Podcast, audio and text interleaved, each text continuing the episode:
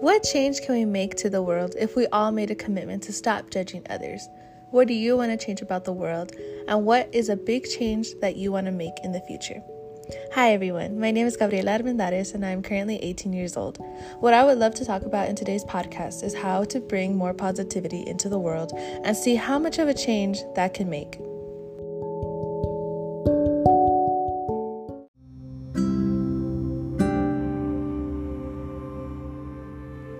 I am taking this leadership class in high school right now, and one of the questions I was asked is to think of what was one of the things I would change about the world and what change do I want to make in the future. I thought about this question for a good amount of time until I finally clicked.